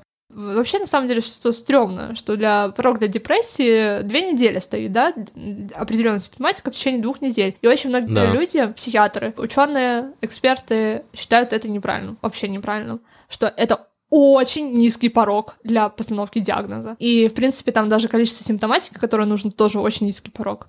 То есть гораздо большее количество людей может получить доступ э, к антидепрессантам. Что интересно в этом плане, что, например, если ты потерял близкого, да, и ты испытываешь все симптоматику депрессии, да, то в таком случае твоя ситуация Тебе также может э, врач поставить э, диагноз депрессии, несмотря на то, что ты две недели назад, условно, потерял своего близкого родственника. Блин, тут же есть разные степени, ну, есть разные депрессии, то есть это может быть депрессивный эпизод. Мы говорим сейчас не о депрессивном эпизоде, а не о конкретных разных степенях, мы говорим о том пороге, когда ты можешь получить доступ к антидепрессантам. И я считаю, okay. что ненормально медикализировать состояние горя и говорить, что есть какой-то порог, когда это горе становится ненормальным, типа, если ты год ревешь все еще от того, что ты потерял своего близкого родственника, я считаю, ну, это вообще ненормально, что, ну, патологизировать горе, например. И это, ну, тема вообще очень широко распространена, есть огромный массив критики того, что действительно горе патологизируется. Очень большое количество психиатров считает это ненормальным. Это так, знаешь, типа, что и внутри этой сферы, что эта критика идет изнутри, я с тобой согласен, просто я на это смотрю с позиции человека, и тут вопрос не в том, чтобы патологизировать и считать, что это ненормально, а просто если человеку пиздец как плохо, и таблетки могут просто его состояние чуть улучшить, то типа ок. Смотри, получается, ты говоришь, что ой, это не про то, что это ненормально, это не про патологизацию, но мы же говорили о том, что такое патология, да, что такое заболевание, как ты можешь получить доступ к медикаментам. Ты не можешь получить к ним доступ без заболевания. Ты не можешь э, пить э, медикаменты, антидепрессанты без заболевания, по идее. Ну, то есть в идеальной картине мира доступ к психиатрическим э, медикаментам идет только лишь через диагноз, чтобы медикаменты не распространялись на тех людей, у которых диагноза нет. Просто, знаешь, как потребление наркотиков, по сути. Это на самом деле очень э, стрёмно, потому что получается, что можно принимать э, такие сильнодействующие препараты в отсутствие какого-то действительно, ну, скажем, хочется говорить серьезный повод, да, не хочется обесценивать страдания людей, которые не имеют диагноза, да. но я считаю, что это не, не так не должно быть. Вот. Ну, типа там, знаешь, как из разряда, ну, как бы состояние, не знаю, называй это как хочешь. То есть могут это назвать как на фоне, то есть как бы тут а, подчеркивается причина на фоне смерти родственника. Но я считаю, что это ну, вот неправильно, потому что как раз-таки да. на фоне смерти родственника э, это страдание, ну, блин, всю, всю жизнь, всю, всю жизнь существования человечества, а, как я выразилась, все, всегда люди страдали от потери своих близких родственников. Есть даже убеждение в том, что люди раньше страдали меньше от потери детей, например, потому что дети гораздо чаще умирали. На самом деле это тоже не так, э, что люди тоже очень сильно страдали от потери детей, несмотря на то, что они довольно-таки часто реально умирали, и ожидаемость, что там половина детей умрет до того, как они там достигнут какого-то количества лет, была довольно-таки высока и так далее, неважно, богатый, бедный и так далее. Но, в общем, суть в том, что, мне кажется, когда мы сводим вот это то, что Ева Луз писала «Эмоциональный капитализм», а, текстуализация, квантификация, когда мы сводим эмоции к каким-то числам, параметрам и так далее, когда мы можем прописать какую-то таблетку, мы, по сути, делаем то, что по-английски называется rendering uh, suffering meaningless, когда твое страдание становится абсолютно незначительным и бессмысленным, поэтому тебе надо выпить таблетку, не страдать и идти работать и так далее. Ну, это, конечно, утрировано, но, по сути, идеология работает таким образом. И то, что я говорила еще, э, мысль как бы потерялась а, про... Про свою историю. да, ладно, сейчас заканчиваю эту историю, а потом уже скажу вторую вот эту мысль, которая потерялась. Стиль Женя Эванс. Да, ну извиняюсь, это ДВГ момент, как говорится. Такая. Ну, у меня, понимаете, это все. Поставьте, если вы в театр, пожалуйста, скажите, подходит ли моя речь к симптоматике с ДВГ? Слушай, я, я как э, сертифицированный психиатр-психолог могу сказать, что у тебя нет СДВГ. У тебя, знаешь, прикол, знаешь прикол в том, что э, это, это, это врачебная тайна. А у тебя могут... Ржу. Я тебе, я тебе скажу, у тебя могут быть у тебя могут акцентуации а, каких-нибудь расстройств пограничных. Ладно, я сейчас все-таки расскажу свою историю.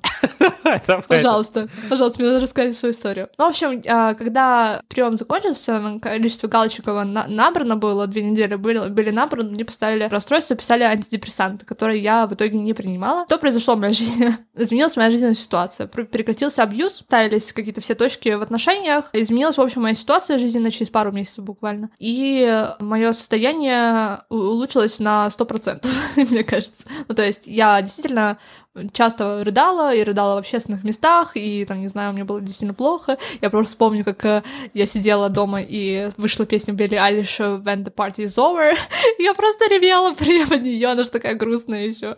Блин, да. зайка. И, короче, да, моя ситуация изменилась, все как бы вообще супер наладилось, и э, мне было нормально. То есть, как бы, такая вот ситуация произошла, что я не принимала медикаменты. И знаешь, почему я их не принимала? Потому что когда я сказала вот всю эту свою историю и рассказала все свои чувства и эмоции на приеме, и человек сказал, что ну, у вас э, расстройство, вам нужно пойти купить антидепрессанты и к психотерапевту, наверное, походить, если есть возможность. Так это звучало. Я не знаю, почему, и как это получилось, но я поняла, что, типа, пока моя ситуация вот эта жизненная не прекратится, мне никакие медикаменты не помогут, мне ничего не поможет, потому что моя реакция, вот это мое рыдание бесконечное, моя жесткое вот это страдание мое внутреннее, это была абсолютно адекватная реакция на мои внешние обстоятельства. Я сразу тогда поняла, со мной все нормально, Типа, несмотря на то, что я сейчас функционирую не на сто процентов, я не на сто процентов могу сказать, что я там, мне хорошо от жизни и так далее, я все равно поняла, что это нормально, то, как я реагирую на мои внешние обстоятельства. И я э, приняла решение, что я этого делать не буду. Вот в конечном итоге я считаю, что это было правильное решение. Опять же таки, не советы медицинские другим людям.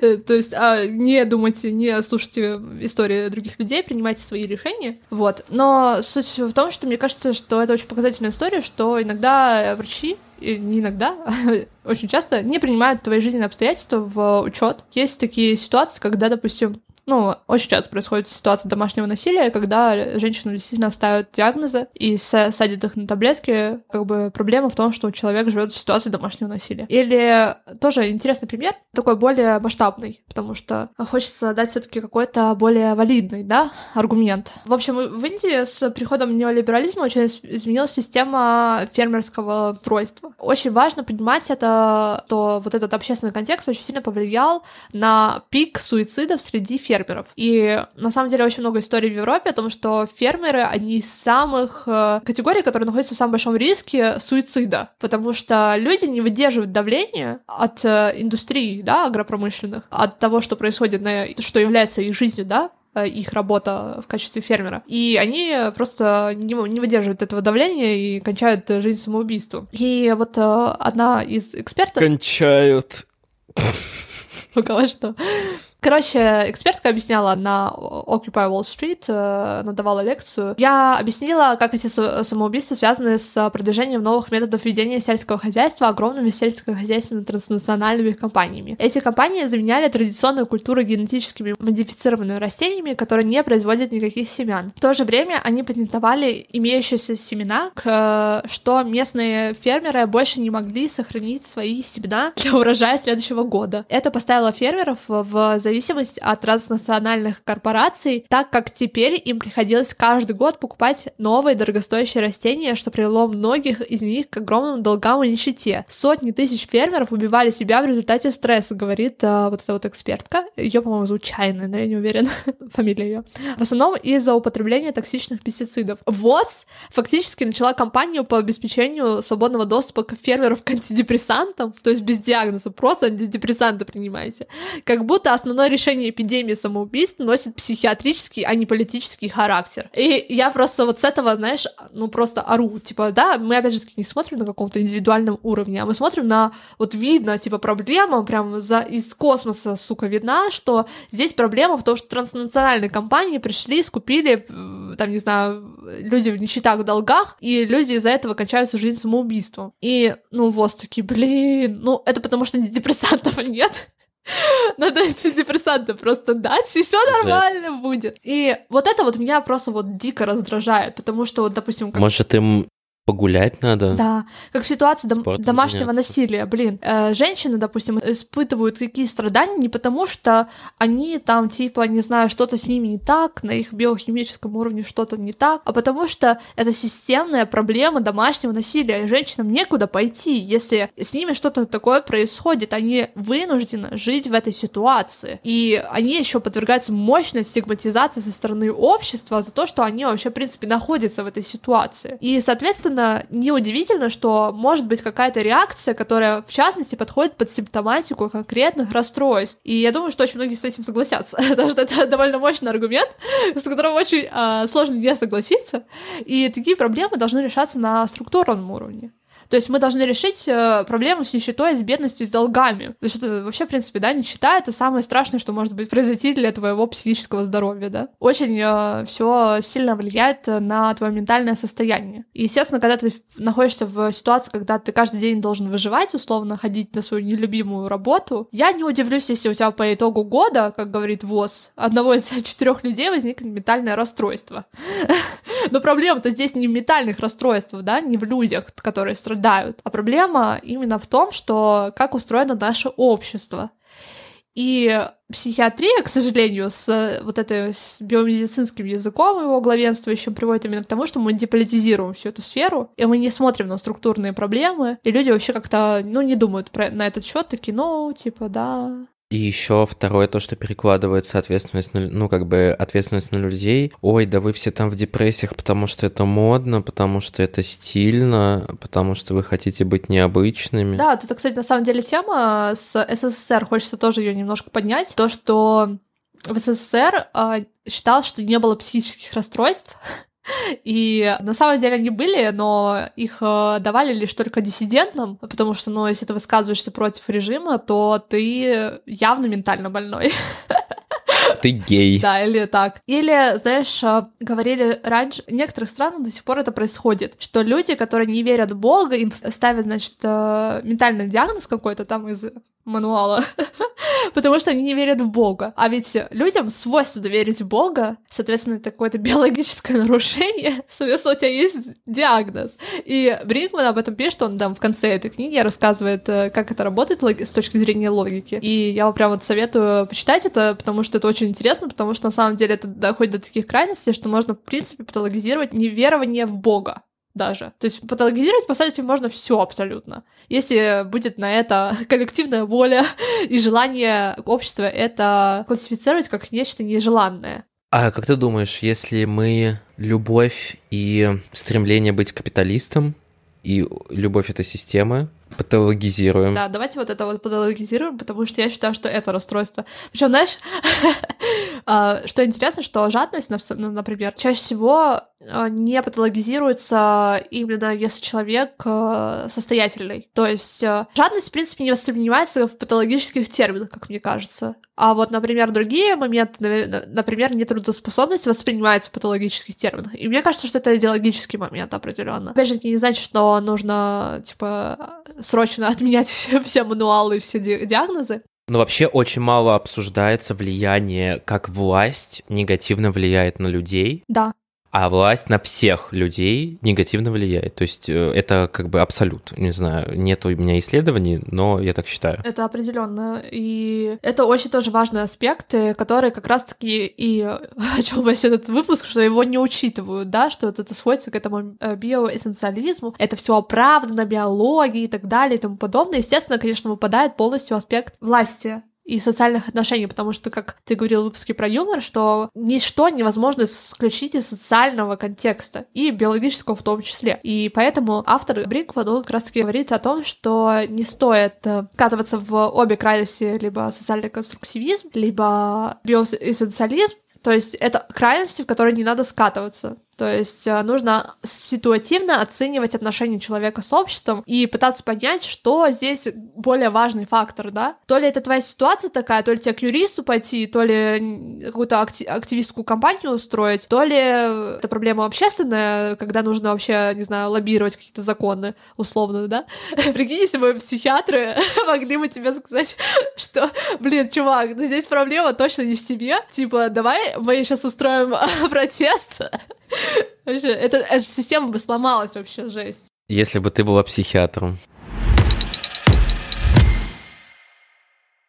Хочется рассказать вообще про драйвер стигматизации, потому что, мне кажется, это очень важный аспект для всех активистов, э, тех людей, которые пытаются бороться с стигматизацией. Где он лежит, этот драйвер стигматизации? Лежит ли он в обществе, именно тот, который считает, что психические э, заболевания — это ненормально? Или же в чем то другом, возможно, тоже лежит? Тут вопрос, конечно, комплексный, да, и ответ, естественно, такой же Но что интересно, что люди, которые считают, что их проблемы связаны с химическим дисбалансом, после окончания лечения испытывают более сильный пессимизм в отношении своего выздоровления, повышенную самостигматизацию, более негативное ожидание и самобичевание, а также более выраженные депрессивные симптомы по сравнению с людьми, отвергающими эту гипотезу. Это из книги Sedated. Аналогичные результаты были обнаружены и у тех, кто принимает биогенетические объяснения своего расстройства, что регулярно усиливает стигматизацию среди пациентов и специалистов в области психического здоровья, а также безнадежность у тех, кто считает свое состояние хроническим. То есть э, драйвер стигматизации на самом деле это медикализация. И тоже а другой автор пишет, что крупнейшая в истории метаисследование показала, как медикализация влияет на результаты, и пришла к выводу, что медикализация не является лекарством от стигмы и может создавать барьеры на пути к выздоровлению. Если мы хотим уменьшить стигму и ее а, различные вредные последствия,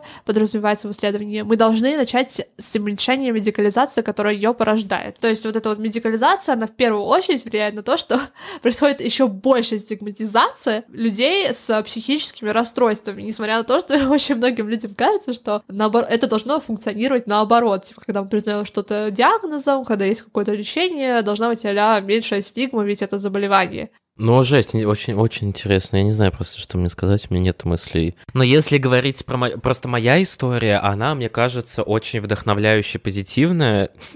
То есть э, моё, мой контакт с терапией, с психотерапией, с том, как мне ставили диагноз, и то, на основании чего делали выводы, и то, как я себя чувствую по отношению к этому, оно как бы, наверное, так, как, ну, мне повезло в этом плане, как хотелось бы, чтобы у многих людей был опыт. Я сначала пошел в, к психологу, потому что просто был запрос на фоне личной жизни, на фоне экзистенциального что-то там, плюс я рыбы, мне нравится по пиздострадать, вот, и я пошел к психологу, и мы, наверное, мне кажется, полгода, типа, работали, и очень часто утыкались в какой-то стеклянный потолок, что, э, учитывая внешние факторы, учитывая внутренние факторы, учитывая какие-то инструменты, мы все равно с какой-то периодичностью возвращались к тому же, с чего начинали. И тогда у моего психолога, у нее возникла типа мысль, может быть, у меня есть какой-нибудь э, психиатри... Может быть, на это влияет какой-то психиатрический момент, да, но это не связано с тем, что у меня как-то гормоны определенным образом работают, а это связано, что ну, это условно какая-то дезадаптивная история, которая сложилась на фоне э, социального и экономического контекста, то есть того, как я жил,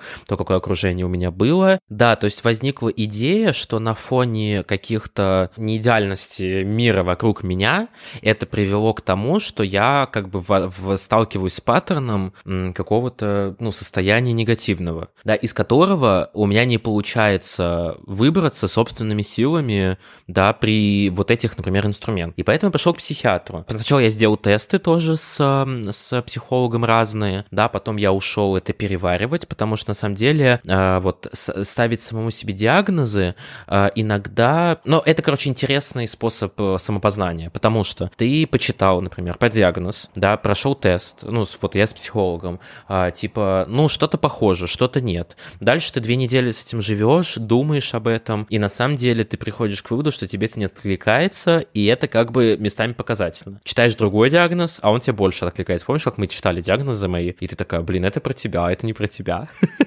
Общаешься Вообще не помню этого. Прикол. Обща... Ну, на самом деле, общаешься с семьей, общаешься с друзьями. То есть, потому что наблюдение со стороны тоже полезно. Замечают ли они это в тебе? Замечают ли они то в тебе? Вот. Ну, что-то как-то я подумал. Потом я пришел к психиатру. И, слушай, с психиатром мне она, мне, наверное, она месяца три 4. Короче, мне поставили диагноз, ну, окончательный, только в январе, хотя я к ней хожу полгода. Вот, потому что наблюдали, потому что смотрели. Понятно, что мне без диагноза конкретного прописали таблетки, и я их пил, да, минимальные сначала дозы, потом, типа, поднимали, и это, типа, типа, типа, и это как-то ну, оказывало эффект. Плюс мы брали, да, концепт, что, возможно, у меня это диагноз, и на основании этого в терапии тоже использовали какие-то методики. И вот, короче, спустя полгода показалось, доказалось, а спустя полгода мой диагноз трансформировался, то есть мне поставили диагноз, и плюс поставили, что у меня есть некие акцентуации личности, то есть, ну, просто это условно характеристики, которые ярко мне свойственны, да, то есть они похожи на какие-то симптомы каких-то диагнозов, но это не диагноз. И вот сейчас я существую в концепции того, что у меня есть диагноз, диагноз, я пью таблетки, мы учитываем мой какой-то социальный контекст, и как-то так. Вообще здесь есть множество аспектов. Во-первых, почему э, патологизация излишняя, да, скажем так, плоха? Эм, мы говорим, конечно, о том, что, во-первых, э, ресурсы системы очень сильно ограничены, чтобы тебе прописать, пройти к врачу, тебе прописали медикаменты и так далее. Все равно тебе нужно получить доступ к этим ресурсам изначально. И если, получается, все твои акцентуации, которые я считаю, что больше правильно выражаться в таких терминах, не медицинских, по сути, акцентуация каких-то там личностных э, качеств, не ставить тут же диагноз, и я считаю, что это лучше и правильнее больше аспектов э, таких вот э, не сильно выраженных и связанных, не знаю, как это описать. В общем, чтобы они не патологизировались тут же и тут же против них каких-то препараты прописывались. So, the existential concept of anxiety predates the psychological concept of anxiety. And I mean, part of this is just the simple fact that Kierkegaard is writing about anxiety in the 1840s, and psychology as a discipline doesn't split off from philosophy until a few decades later. And only then does it become a science. In the book, The Existentialist Survival Guide, the philosopher Gordon Marino talks about the way that anxiety was especially a major concept for existentialists around the time of the First and Second World Wars, because anxiety tends to emerge collectively in situations where traditional frameworks that offer us certainty and reassurance fall away. So anxiety emerges, for instance, in periods where faith, whether it's faith in God, faith in science, faith in government, are pulled out from under us. And this was very much the case in the period around the time of the First and Second World War. But then the medical profession, and especially big pharma, come in, co opt the concept of anxiety, and turn it into a psychiatric disorder. And so Marino traces the annexation of anxiety by the medical profession and is really concerned that it becomes considered a disorder rather than a fundamental part of the human condition.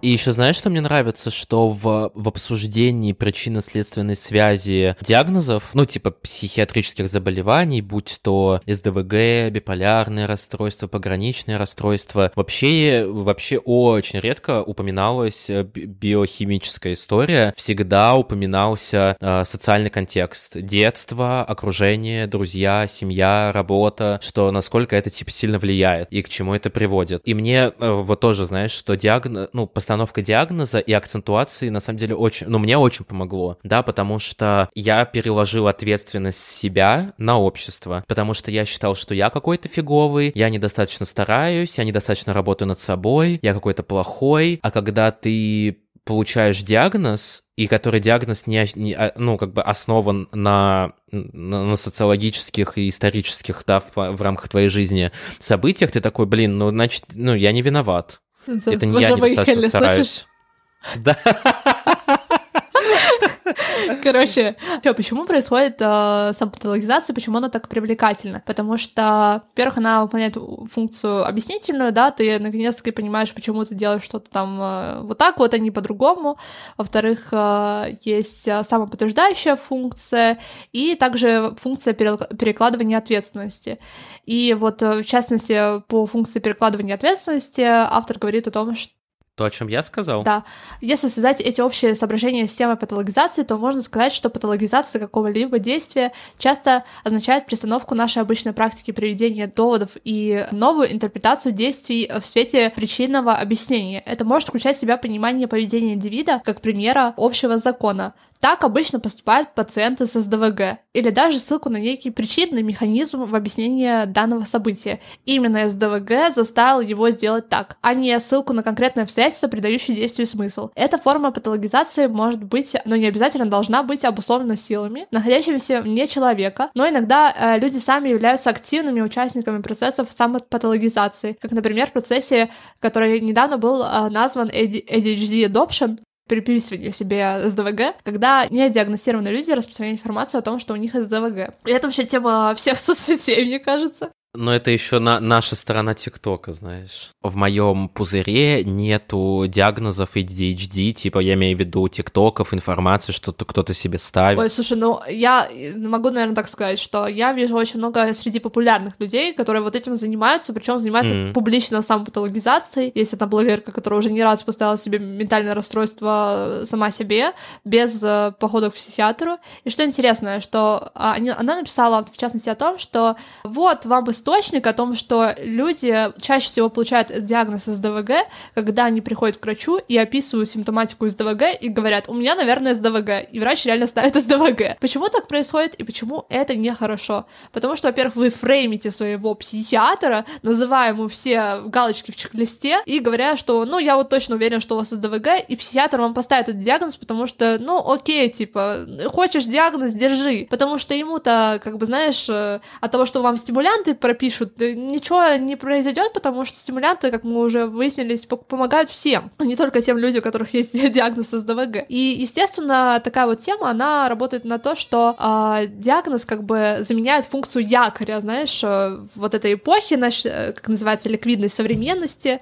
изолированности. Диагноз помогает нам создавать какое-то комьюнити на самом деле. Я тоже хотел сказать, что это реально создает комьюнити. Похожие типа симптоматика, похожие проблемы, мы объединяемся путем нашей боли, нашего страдания. И если мы у всех у нас один диагноз, то мы все похожие страдания испытываем. И это создает нас ощущение, что мы принадлежим какой-то группе. И опять же таки выполняется вот эта вот а, тема, связанная с тем, что мы просто изолированы как а, люди. Поэтому мы не можем даже принадлежать к семье своей, простите, у нас настолько разные у всех политические взгляды, что уже даже с семьей общаться невозможно, да. И, соответственно, конечно, в таком случае патологизировать любое поведение э, становится гораздо проще, потому что вам предлагают как бы альтернативу создания какого-то комьюнити, да.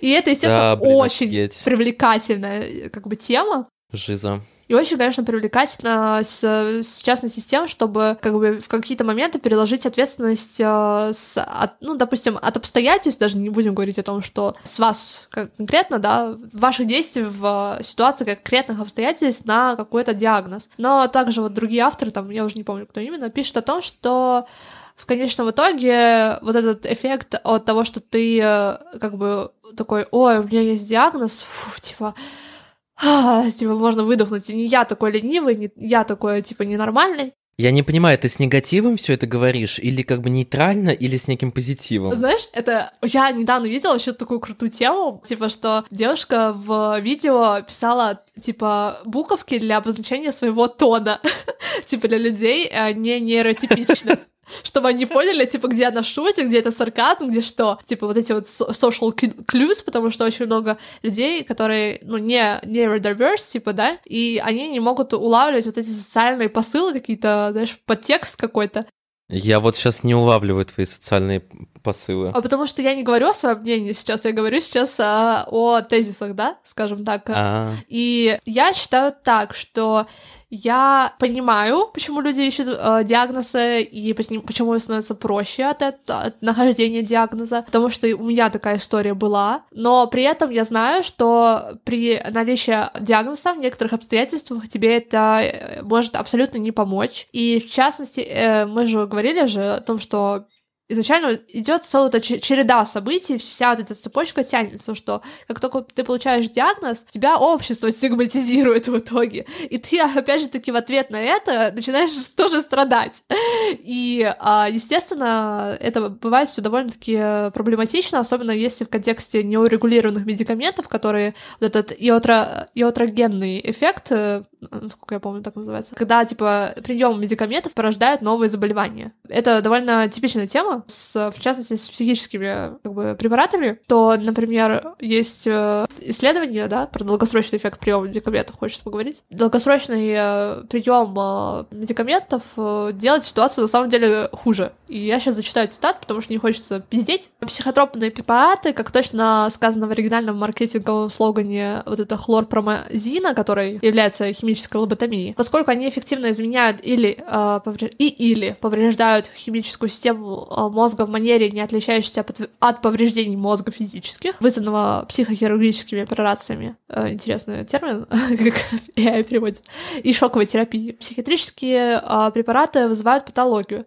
В частности, э, хотя многие из этих веществ могут быть эффективными в борьбе с симптомами, связанными с психическим здоровьем, в краткосрочной перспективе, как и все наркотики, легальные или нелегальные, в долгосрочной перспективе они увеличивают вероятность того, что человек станет хронически больным или испытывает новые и более тяжелые симптомы. Это пишет Whitaker. По этой причине психиатр Питер Бреген предостерегает от самых последних чудодейственных препаратов психофармакологической эры прозака и сиоз. В пугающем, но реалистичном смысле прием прозака или других сиоз подобен удару ножом в темноте. Химической атаке на во, во многом неисследованную, не нанесенную на карту область жизни, которая которая является мозг. Еще момент, который мне хочется тоже зачитать. Исследование было проведено Мартином Харроу из Университета Иллинойса и опубликовано в журнале Journal of Nervous and Mental Disease. Исследование Харроу предоставляет наиболее полное на сегодняшний день исследование долгосрочного употребления психиатрических препаратов. Он проследил за большой когортой пациентов с диагнозом шизофрении и спросил, насколько хорошо они себя чувствуют через 5, 10 и 15 лет после постановки первого диагноза и курса антипсихотического лечения. Результаты оказались противоположными ожидаемым, хотя все пациенты начали начали с одного и того же диагноза, больше всего улучшилось состояние тех, кто продолжает принимать лекарства на протяжении многих лет, а тех, кто прекратил прием раньше. Более того, 87% тех, кто прекратил прием лекарств, были свободны от каких-либо психотических симптомов, в то время как а, среди тех, кто все еще принимал лекарства, таких оказалось всего 20, 21%.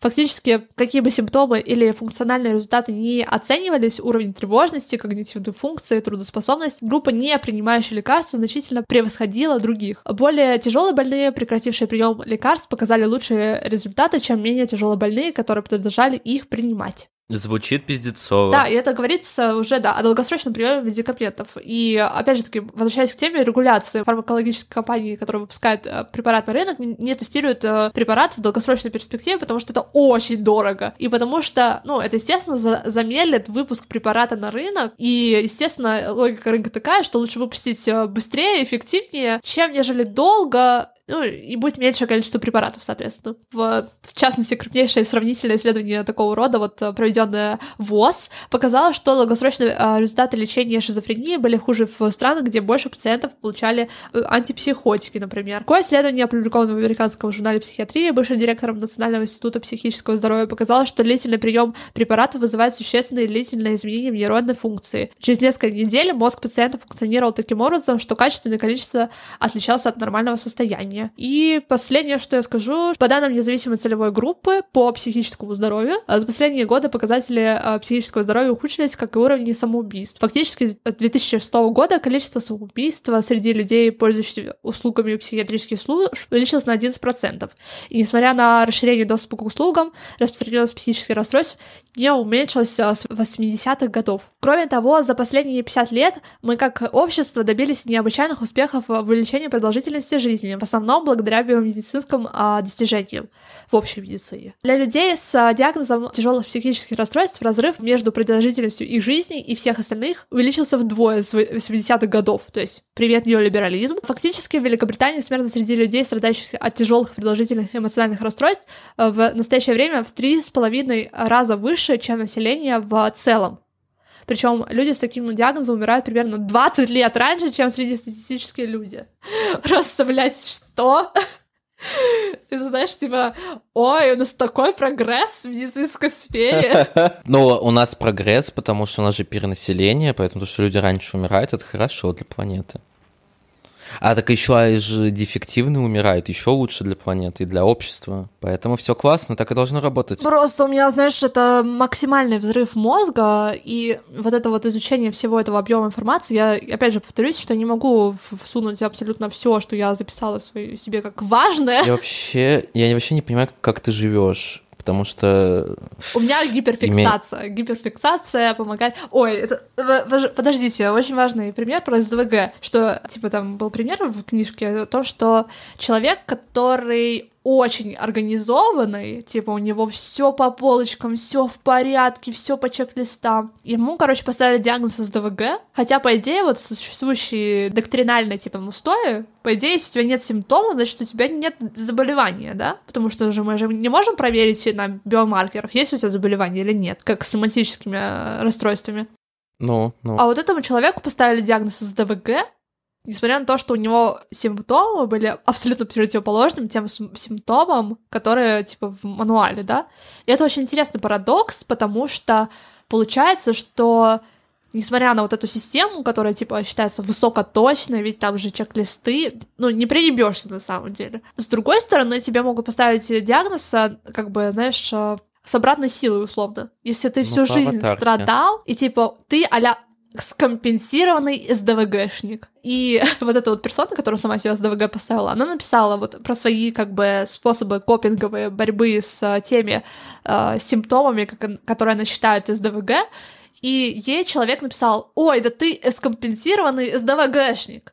И я такая, Типа, как это вообще работает с точки зрения логики? Если ты скомпенсированный СДВГшник, по идее, твоего как бы СДВГ уже не существует, потому что если все симптомы скомпенсированы, и ты функционируешь абсолютно так, как, типа, это в кавычках должно быть, то, по идее, же диагноза не должно быть. Ну, короче, это ваш, ваш вопросик такой. Слушай, а у меня на самом деле было то же самое. У меня сначала был один, один диагноз, да, но потом пришли к выводу, что как бы я самостоятельно там на фоне это скомпенсировал часть симптомов, Поэтому у меня другой диагноз. Но это диагнозы в одной полярности, просто более серьезный, менее серьезный. Поэтому прикол. Да, интересно, как это сработало. Ну все, давай, последний момент, и все, заканчиваем. Короче, про, знаешь, еще интересно, как э, типа фарма, она влияет на исследования. Это вообще не, как бы не секрет, что фармацевтическая индустрия спонсирует исследования. То есть э, мы вообще про это не поговорили, мы заявили об этом, что будем потом говорить, но я просто не успеваем. Я на 2% на компьютере. Короче, фарма спонсирует исследования, то есть э, очень часто в, типа, знаешь, заголовки журналов попадают те исследования, которые полностью спонсированы фармацевтической индустрией. И очень жирный знак вопроса, насколько эти исследования достоверны, потому что они не независимые. И, естественно, когда ты спонсирован фармаиндустрией, то ты скорее не найдешь тех выводов, которые им невыгодны, скажем так. И это, в частности, проявляется, например, один из примеров таких важных. Или публиковаться будут только те, где выгодно. То есть, может Конечно, быть, 50 да. исследований невыгодных, одно выгодное публикуем. Да, вот это вот positive bias, когда найден вывод, который типа выгоден, то он публикуется. Все остальные, да, похер на них. Да я просто в работе, когда делал какие-нибудь исследования, и нам нужно было привести к выводу, что типа это классная сфера, или это классный проект. И я, знаешь, нахожу там статьи, что это не очень классный проект или сфера, и там Четыре, четыре, что это плохо, шесть, что это хорошо. Ну, значит, хорошо. Да. Это убираем. Слушай, короче, Лили, Эли, Лили, как ее называется, они, короче, спонсировали исследование о том, что синдром отмены длится один-две недели. Типа, ученые выяснили, что синдром отмены нормальный длится один-две недели. А прикол в том, что если, допустим, сходишь с антидепрессантов, то получается, что один-две недели, если у тебя какие-то там, знаешь, такие странные какие-то вещи происходят, то окей, это просто синдром отмены, а все, что дальше, дальше это либо релапс, либо еще какое-то заболевание, либо еще что-то. естественно, если у тебя длится это все больше, то есть гораздо выше вероятность, что тебе снова назначат антидепрессанты или какой-то другой препарат чтобы бороться с этими с синдромом отмены. И независимые исследования показали, что на самом деле синдром отмены может длиться от нескольких месяцев до полугода, по-моему. Не могу найти эту цитату, но, в общем, да, там было от нескольких месяцев до полугода, насколько я помню, на память. Это привело к тому, что тебе эти симптоматику не будут считать за релапс, и не будут тебе переназначать а, медикаменты обратно и тебя снова патологизировать за то, что у тебя, типа, просто отход химический от этих препаратов. На каком мы вообще этапе твоего сценария? Слушай, ну вообще мы все, мы все прошли, мы все прошли, я бы сказала ага. практически все, что я хотела, за исключением вот про исследование, то, что там есть positive bias, всякий bias, ну это, ладно, это можно опустить. Ой, ебать, как сложно было это записывать. Поставьте лайк. Да. Я вообще, я вообще в ахуе. Да. Ну ладно, давай поставим стоп уже. А прощ, прощание? А, ну да, да, точно. Попрощайся, давай ты попрощаешься. Все, Эля, короче, в коме. Такая с пеной у рта. А, моя задача как, как, как консьержа открыть дверь в этот выпуск и закрыть дверь в этот выпуск, поэтому спасибо большое, что послушали. А, мне было самому очень интересно, я надеюсь, вам тоже, я вас очень прошу как бы похвалить, э, э, как это, Attention Хор Элю за ее огромную работу. Вот. И обязательно подключайтесь к нам в следующих выпусках. Всех обняли, подняли, поцеловали. Пока-пока.